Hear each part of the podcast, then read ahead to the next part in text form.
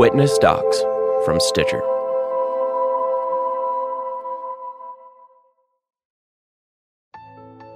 Previously on Ernie's Secret.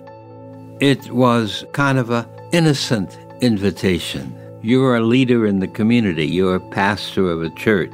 You have ears and eyes that we don't have. So, could we occasionally come by just to talk? They were a client.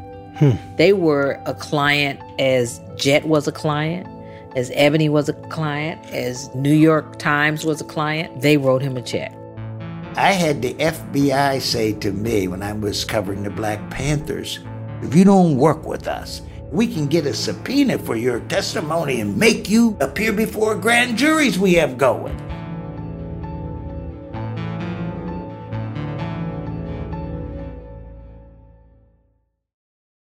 Are you struggling to lower your bad LDL cholesterol, even though you may be taking a statin, swapping steaks for salads, and exercising while listening to this podcast? Ask your doctor if Repatha Evolocumab is right for you. With Repatha, you can dramatically reduce bad cholesterol and the risk of another heart attack while enjoying life too, because you're human.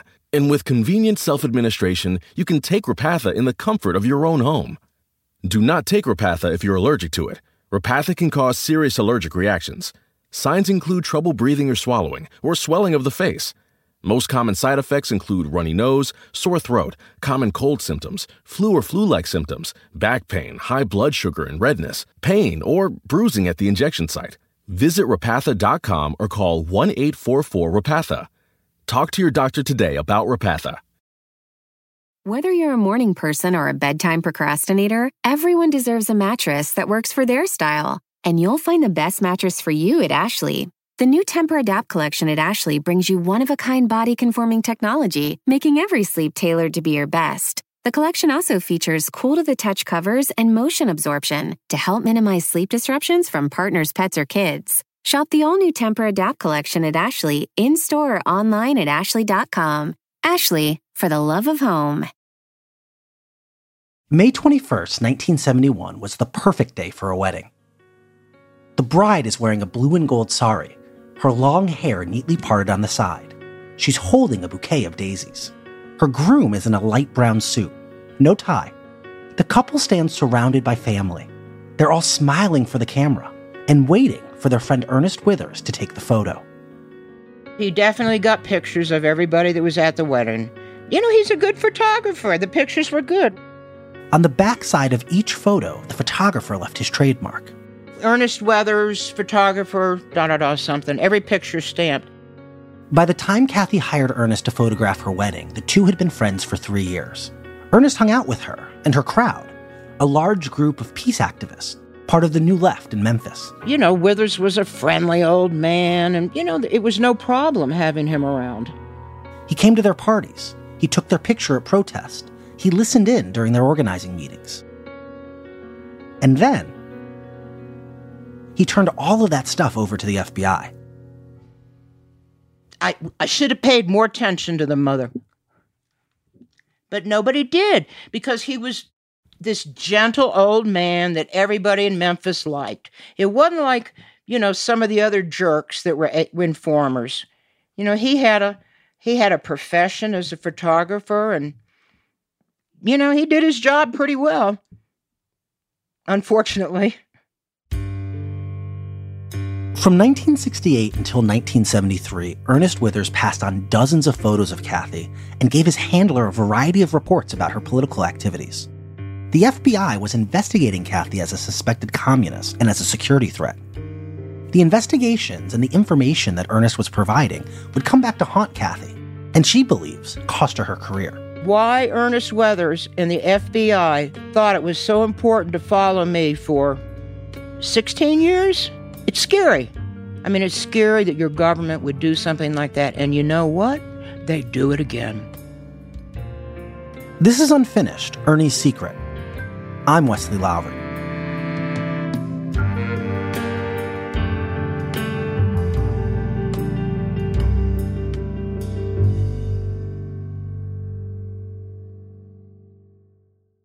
In our last episode, we talked about how, for decades, the FBI ran an operation called COINTELPRO. The program was supposed to be about monitoring the domestic influence of foreign communists. Instead, it operated as a massive, often illegal, intelligence dragnet. Throughout the 60s and 70s, the FBI kept widening the definition of who was a national security threat. They labeled more and more people as radicals or as militants, and then they used those labels to justify putting those people under surveillance. To spy on these Americans, the FBI enlisted thousands of informants. Some were paid and directed. Go to this meeting, identify these people. Others were confidential sources pastors, bankers, telephone company employees, landlords, people who were asked to use their position to furnish information to the FBI. Ernest Withers was both. He was paid and directed by FBI agents, and he also used his position as a photographer to gather information from a wide cross section of activists. It's worth mentioning again that when it comes to Ernest, we are never going to have all of the answers. The FBI has only ever released about half of its records about Ernest, and as far as we can tell, he never really discussed his decision to serve as an informant with anyone before his death. We don't know why Ernest agreed to work with the FBI. We don't know everyone he informed on. And we don't have any reports that he actually wrote with his own hand. What we do have is what Bill Lawrence and other FBI agents chose to write down. When we read their reports, it's impossible to know how much of what's on the paper really came from Ernest and how much of it they might have put in his mouth. We know that much of what the FBI was doing under COINTELPRO was illegal that it used intimidation and violence to discredit and disrupt political movements, and to harass the people who were in those movements. Simply put, the FBI did harm. But how much of that harm can we trace, can we attribute to an individual informant? That's the question we're going to explore in this episode. Just how much damage did Ernest Withers do? And to what extent do the sins of the FBI fall on Ernest's shoulders? And I gotta tell you, these are complicated questions because the people he informed on, they don't agree on the answers.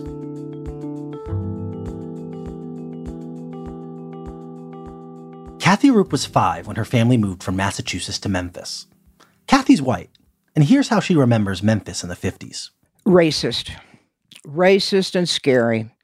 But within the community of progressive people, they were kind, intelligent, and and um, you know, committed. By 1968, Kathy was an outspoken college student.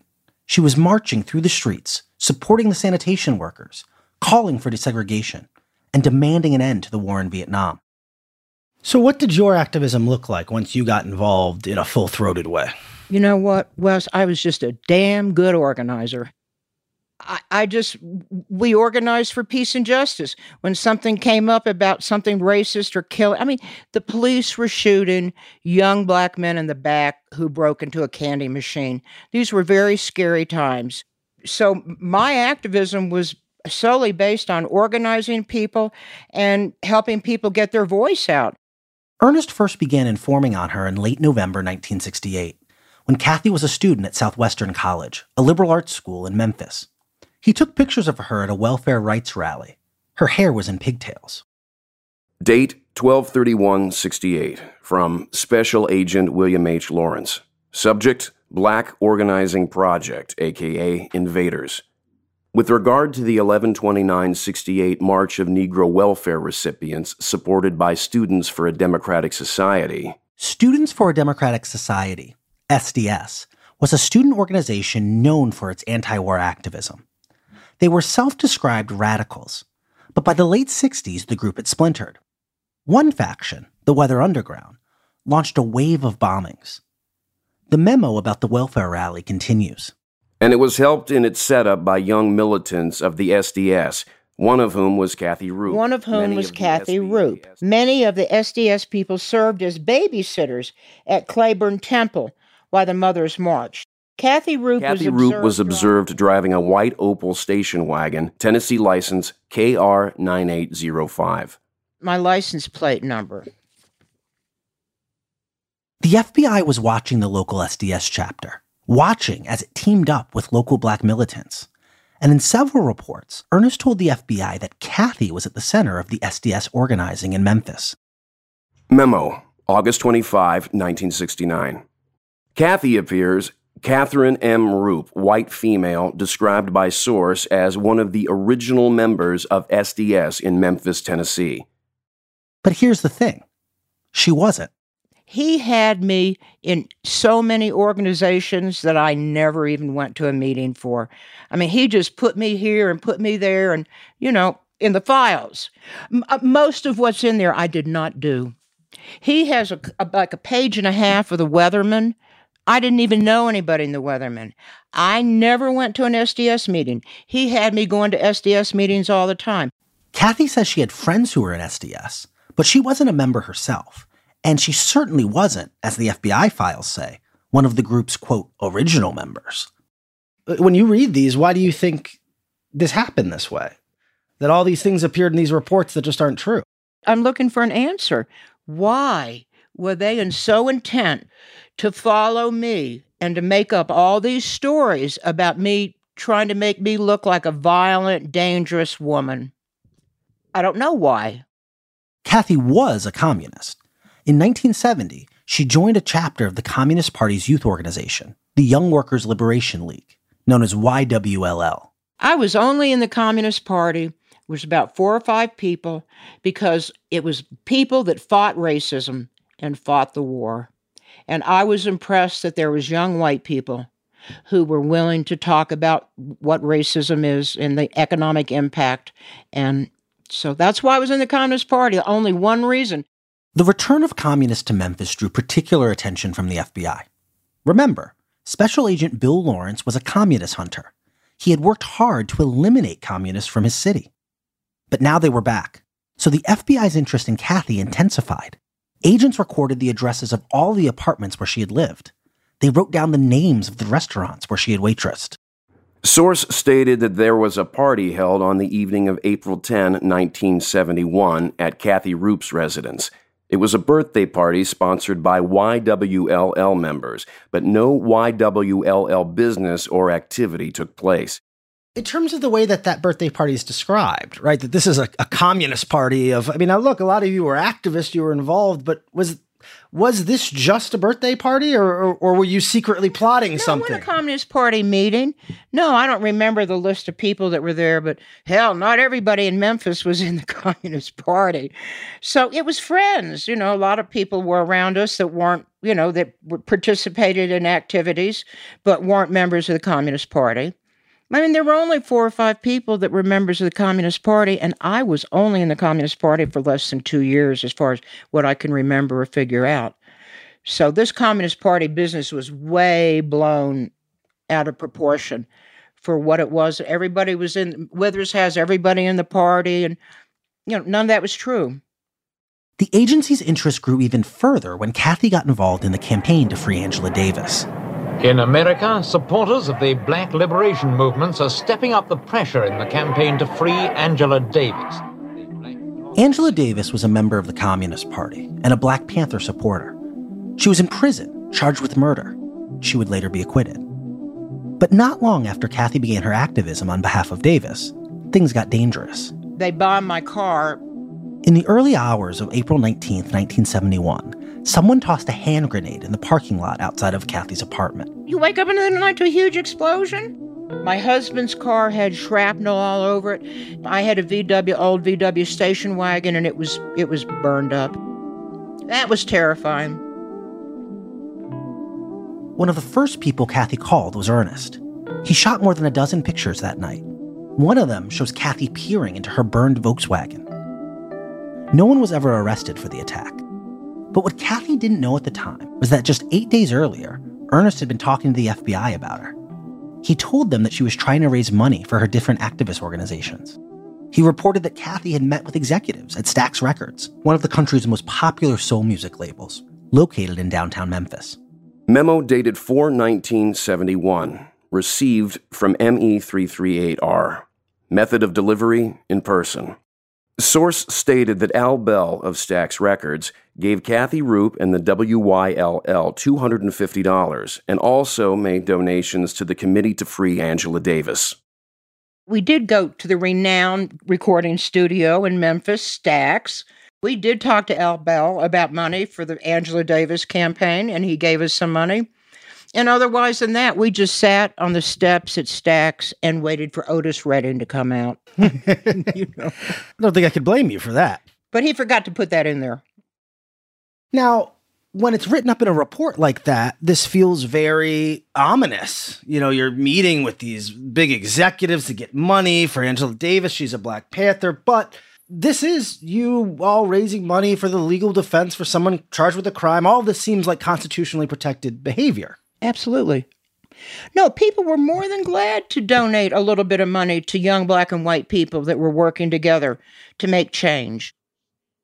But it was developed into something that, that made you look like you were violent and, and a threat to society and going to overthrow the country. And, you know, so yeah, I mean, you know, I look, I read this stuff to be real honest with you. I read it. I am just absolutely Wes horrified. I am horrified at what happened and what's in these files. I mean, I could cry right now thinking about it. It's so awful that I was targeted. The FBI would keep close tabs on Kathy for another few years. And then, in August 1974, in its 659th report on Kathy, Ernest told the agent that she was leaving Memphis. She'd gotten a scholarship for graduate school in Ohio. By 1984, Kathy was completing her doctorate in gas chromatography, which is the analysis of toxic chemicals.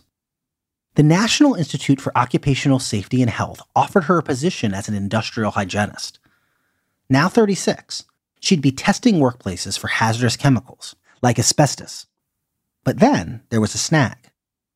A routine background check turned up that Kathy had been the focus of a national security investigation between 1971 and 1976. It was awful. You know, I'm just about finished my PhD. I'm where I want to be. The Office of Personnel Management asked for a full investigation. They said they had to determine Kathy's loyalty.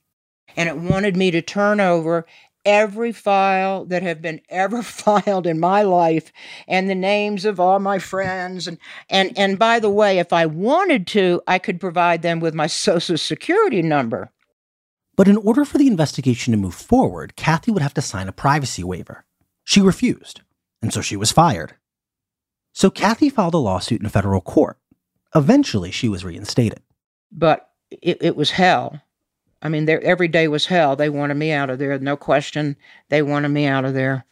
So uh, I'd been burned and hurt, tired. I left. Why did they tell you? What was the reason they told you for why they wanted you out? They said that I was a I was good on the job where I was, but that I, I was probably going to be promoted, and they did not think that I should be in a position promoted in that agency because, of course, I was a communist and a dangerous person. so this wasn't victimless. Ernest was passing along all this information, and even at times when it might not have been true or if it feels a little innocuous, this had a real impact on your life. Oh yeah, they they were out to get me. They're, when I read these files, there is no question about it. They were um this was not a victimless crime. I mean, he did his job. He just ripped me apart with non technical information about me and my life. The details you see in these are they things that would have really undermined you from a operational standpoint at the time or was it simply that these are details that the FBI could have used to further harass you? Right? Did it matter to you that the FBI had your license plate number? We had no idea that the FBI was doing that. So um, we just look at we just had to be scared. Yeah, I guess I guess part of what we're getting at or or trying to trying to grapple with is that today the idea that the police would have my license plate number I take as a given. Well, I'll tell you, my phone was tapped, my car was bombed, my mail was open and scotch tape back. You know, all these things were not normal. I mean, clearly we were being watched. What were they trying to do? Were they really trying to just destroy me? Intimidate me to the point that I'd stop. Well, that wasn't going to happen. But I will tell you when the FBI is parked in front of your house and your your phone is tapped and your mail is open and scotch tape back, it's a problem. It's scary. It's very uneasy feeling. Particularly when you're just a good person. Is there anything you would say to Ernest now? Today? If you could, yeah, if you could ask him a oh, question. Oh, I'd or... say you are just the most incredibly immoral person I could possibly meet. How could you do that to all of these people that were had good hearts and good times to help civil rights and peace movement. How could you be so amoral? What if he said, I needed the money or the FBI had something on me? I say you I say you're that that doesn't even make any difference. You were so amoral about what you did to all of us and what you've done to me with all these files and all all the lying that you did and I just don't want to have anything to do with you again and I will badmouth you whenever I have a chance to when I go to Memphis.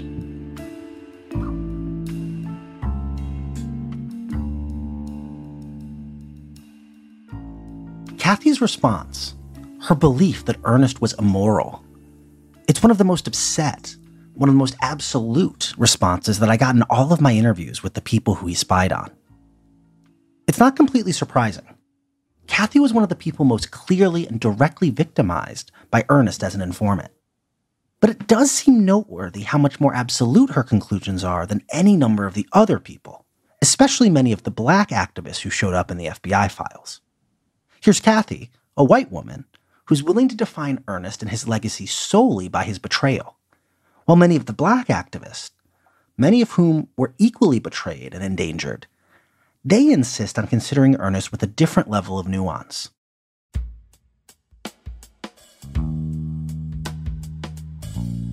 That's not to say that there's a hard and fast racial divide here. There are black activists who remain infuriated with Ernest, and there are white activists who are willing to be circumspect.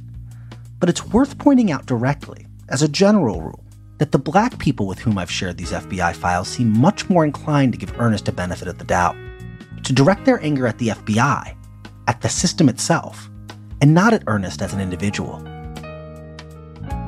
More on that after the break.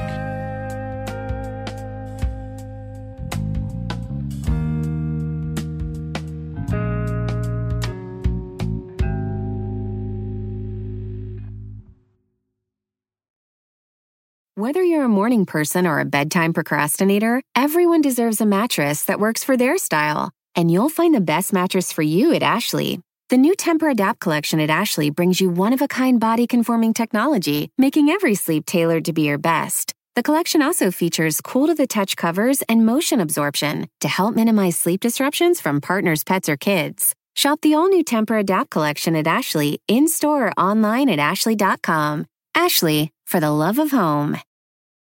Want to connect with a family member who doesn't speak your language? Then check out the language learning program Rosetta Stone on desktop or as an app. Rosetta Stone is designed to immerse you in the language you're learning through an intuitive process. Plus, the True Accent feature even gives you feedback on your pronunciation. And with a lifetime membership, you have access to all 25 offered languages. Get started today. Visit rosettastone.com backslash pod50 to get 50% off your lifetime membership now. That's rosettastone.com backslash pod50 for 50% off. On January 17, 1973, Ernest Withers aimed his camera at 1498 Marjorie Street in South Memphis. It was the local Black Panther headquarters. Ernest delivered three pictures of the house to the FBI. One was from across the street. Another was a close up showing the steps leading to the front porch. And another was from the backyard, showing a narrow rear entrance. This was the kind of information the FBI could have used to storm the house. Willie Henry lived there with his wife and several others. But I got to know Ernest Withers while I was in the Black Panther Party. Decades later, Willie L. Henry Jr. settles into a chair in his busy office in downtown Memphis. He was born here, and as a kid, he lived through segregation and the rise of the civil rights movement. I grew up watching people pay those dues when I was a child and knew that one day I wanted to do my part. Belonged to the NAACP as a child, and when the sanitation strike started, I was with the community on the move for equality. But after Dr. King was killed, my attitude about what it might take changed. I was drawn to the Black Panther Party because they believed in self defense. The Black Panther Party was formed in Oakland, California in 1966. It was an organization that advocated for black nationalism, socialism, and armed self defense, particularly against police brutality. It was also known for its social programs free breakfast for kids and, and medical clinics. The Panthers caused a full fledged law enforcement freakout. These weren't the pastors and students of the civil rights movements. They were militant black men and women carrying guns, calling for self defense and self reliance. In other words, J. Edgar Hoover's nightmare come true. He called the Panthers, quote, the greatest threat to the internal security of the country. And the FBI responded with full force, waging a war against the group. I was never a thug, but we were often portrayed as thugs. But if you stand against the status quo, that thing that's born in fear and ignorance that we call racism, then you're a threat. So they try to destroy you. When the Black Panthers arrived in Memphis in early 1970, they became Ernest's focus as an informant. At first, he was doing his usual info gathering, passing on phone numbers, IDing members. But soon, Ernest went deep into the organization. June 6, 1973, Memphis, Tennessee. The following persons are considered to be active members of the Memphis chapter of the Black Panther Party as of the end of May 1973. There are seven people on that list. Willie Henry is at the top. At the bottom, the final name is Ernest Withers. He had listed himself as a member of the Memphis Black Panthers. He had penetrated their inner circle. Now, some people have said that Ernest was an informant and every time I hear that, I really kind of chuckle. The FBI and the Memphis police had a team of informants that had infiltrated the Panthers, but Willie Henry says he just doesn't buy that Ernest was one of them. Because if he was, he made a complete fool out of the people who were paying him. He had a lot of children, and there wasn't a lot of money to be made as a photographer for Ernest. And I think he exploited the hell out of the Memphis Police Department, the FBI, and anybody else who thought that he would tell them anything substantive that would make a difference in anything they wanted to do. He fed them what he wanted them to know. That seems a bit generous, especially given some of the FBI reports. Here's one in which Ernest details guns that were supposedly being stored inside the Panther house. Memphis, Tennessee, August 10, 1973. Source advised there is a 38 caliber pistol and a shotgun located at 1498 Marjorie. September 26, 1973. They also have in their possession a 12 gauge shotgun, which is kept in the living room of this house. A fourth gun, a small caliber carbine, is kept in the possession of Willie Henry. But Willie was willing to explain away even this report. When we showed him the FBI records, he told us that all he sees is a man making some money for his family. That nothing in these records actually proves that Ernest did him any harm. Ernest made a fool out of the law enforcement and fed his children and took care of his children. But Ernest never did anything to me or any other member of the Black Panther Party that did us any harm or caused us any time in jail or any arrest or any bodily harm. Uh, he was more of uh, uh, a godfather, you know? And uh, those who want to paint him as some kind of double agent, they're so far from the truth, and they obviously don't know him. I knew him, and I will tell anybody that man was not a snitch. He was just shrewd, and he used some people who were anxious for information and didn't know when they were being fed full. I almost said bovine fecal matter. In the battle between the FBI and the movement, Willie says that there's nothing in the files that shakes his belief about which side Ernest Withers was on. There is part of my black experience that toughens me, and I shake it off because what could have been, I could have been any other Black Panthers that they killed. And that's not impossible at this point. So when I say did no harm, a picture, my name, my address, I was in a life and death struggle. And if he didn't make me bleed, I didn't go to jail, or I didn't get killed, he did no harm. Because the intention of those people who wanted these photographs and this information was to kill me. No ifs, ands, buts about it. Ernest was someone who, in my opinion, was not a man who kowtowed. I see him as more of an asset than a deficit to everything we did. And I acknowledge the fact that the information that he shared could have been used to hurt a lot of people. But Ernest was a hero. And I don't know a hero who doesn't have flaws.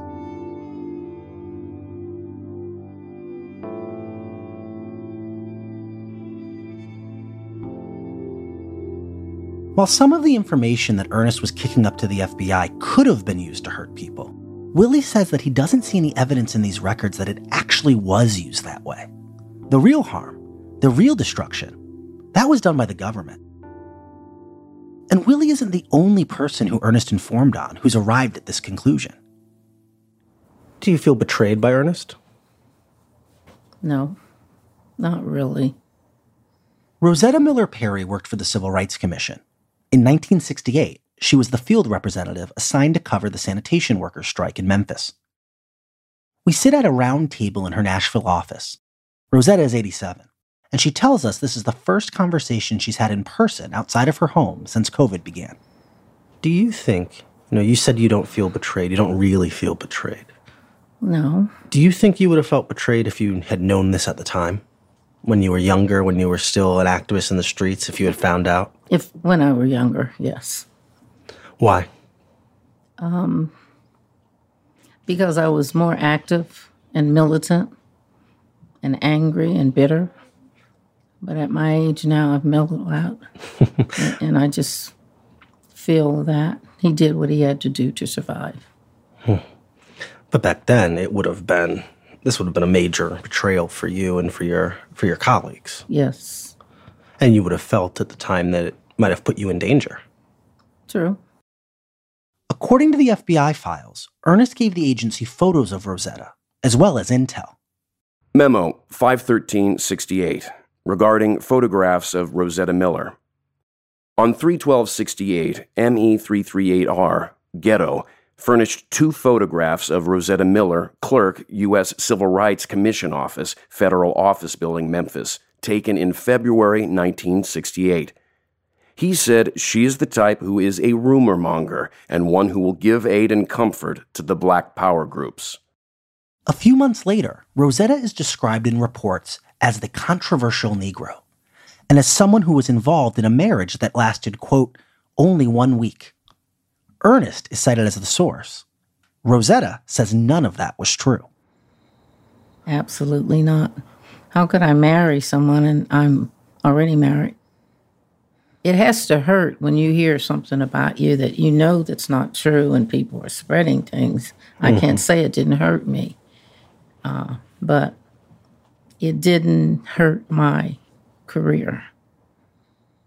More than 50 years later, Rosetta is more generous to Ernest and less to the government. I've just have had many experiences in life since then. And I just realize that sometimes people have to do what they can to survive, and for their families to survive, they do what they have to do. Why do you think people in the black community are skeptical of this reporting and of these claims? I guess because we don't trust, we've been lied to. So if there's no element of trust, you know, we're going to feel this way forever. That if your choice is between believing the FBI or giving the benefit of the doubt to someone you know, have known for decades, who was in the trenches with you, that's an easy choice. Yes. And, and from what we know about the FBI today, uh, we don't have any confidence because we know now that they they lie, they make up things, they do things, they create things, they destroy people.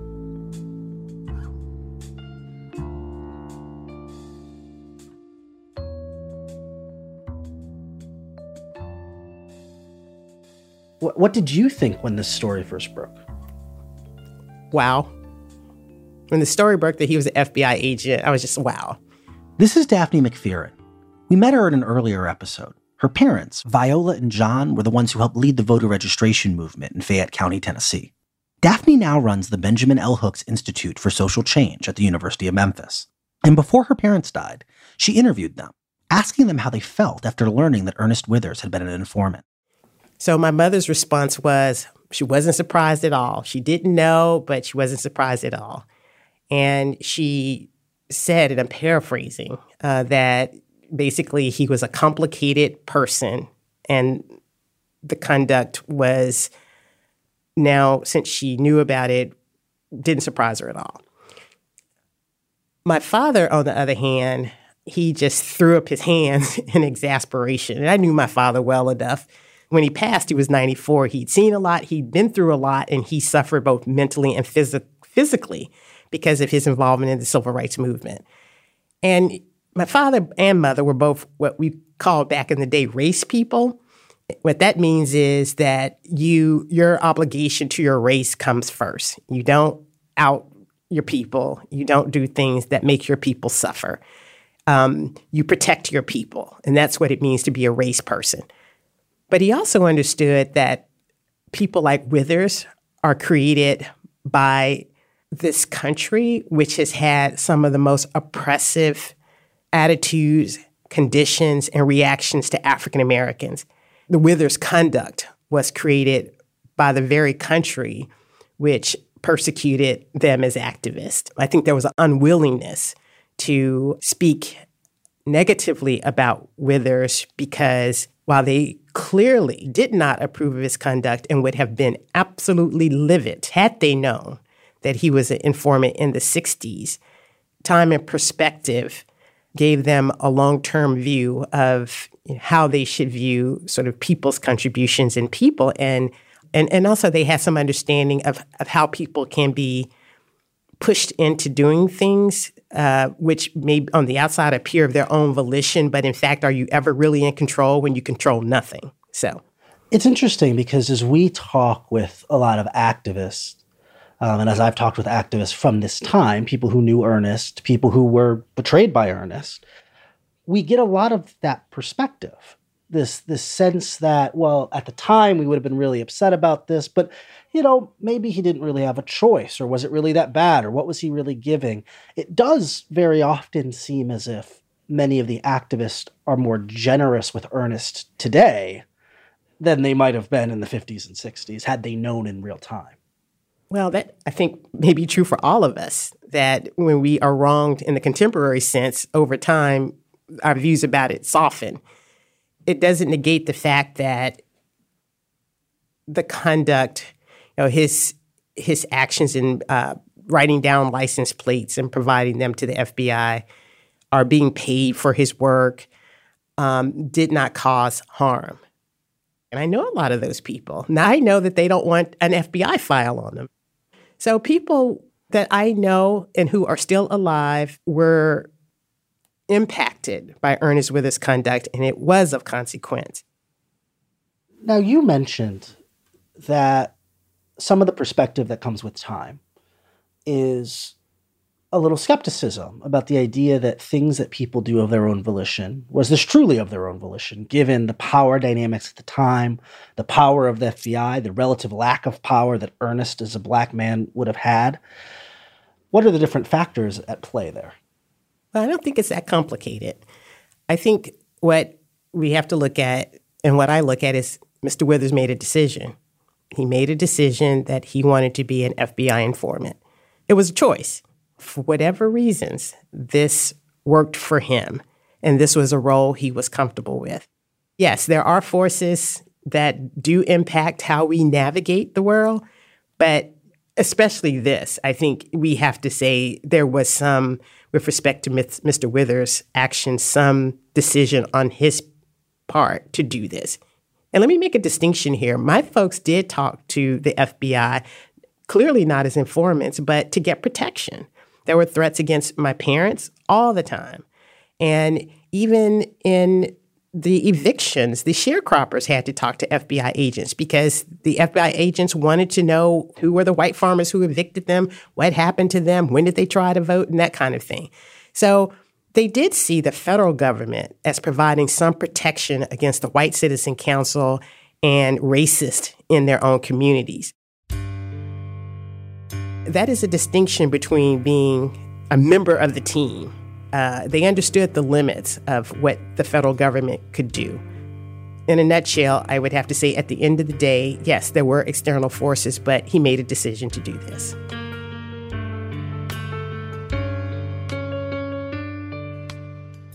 Next time on Unfinished, Ernie's Secret, we return to Memphis, 1968, when everything is changing for Ernest, for the FBI, and for the movement. The invaders' attitude was not an attitude of pulling the community together. What was the ideology of the invaders? Black power was the ideology. The numbers count. If we have the numbers, then we ought to be in control. This season of Unfinished is a co production of Stitcher and Scripps. Our senior producer is Roy Hurst. The editor is Tracy Samuelson. Our show is written by Ellen Weiss. Executive producers are Camille Stanley and Ellen Weiss. Our music is composed by Edward Tex Miller. Mixing is by Casey Holford. Special thanks to reporter and author Marc Perrusquia for sharing documents, sources, and his years of work on this story. Thanks also to the WGBH archives. We had production help from McKenna Smith and Suzanne Reber. Our FBI documents were brought to life by actor Corey Landis. Fact checking was by Kelvin Bias. Stitcher's Vice President of Content is Peter Clowney. If you like the show and believe in this kind of storytelling, please give us a five star review on Apple Podcast. It'll help more people discover Unfinished. I'm Wesley Lowery. Thanks for listening.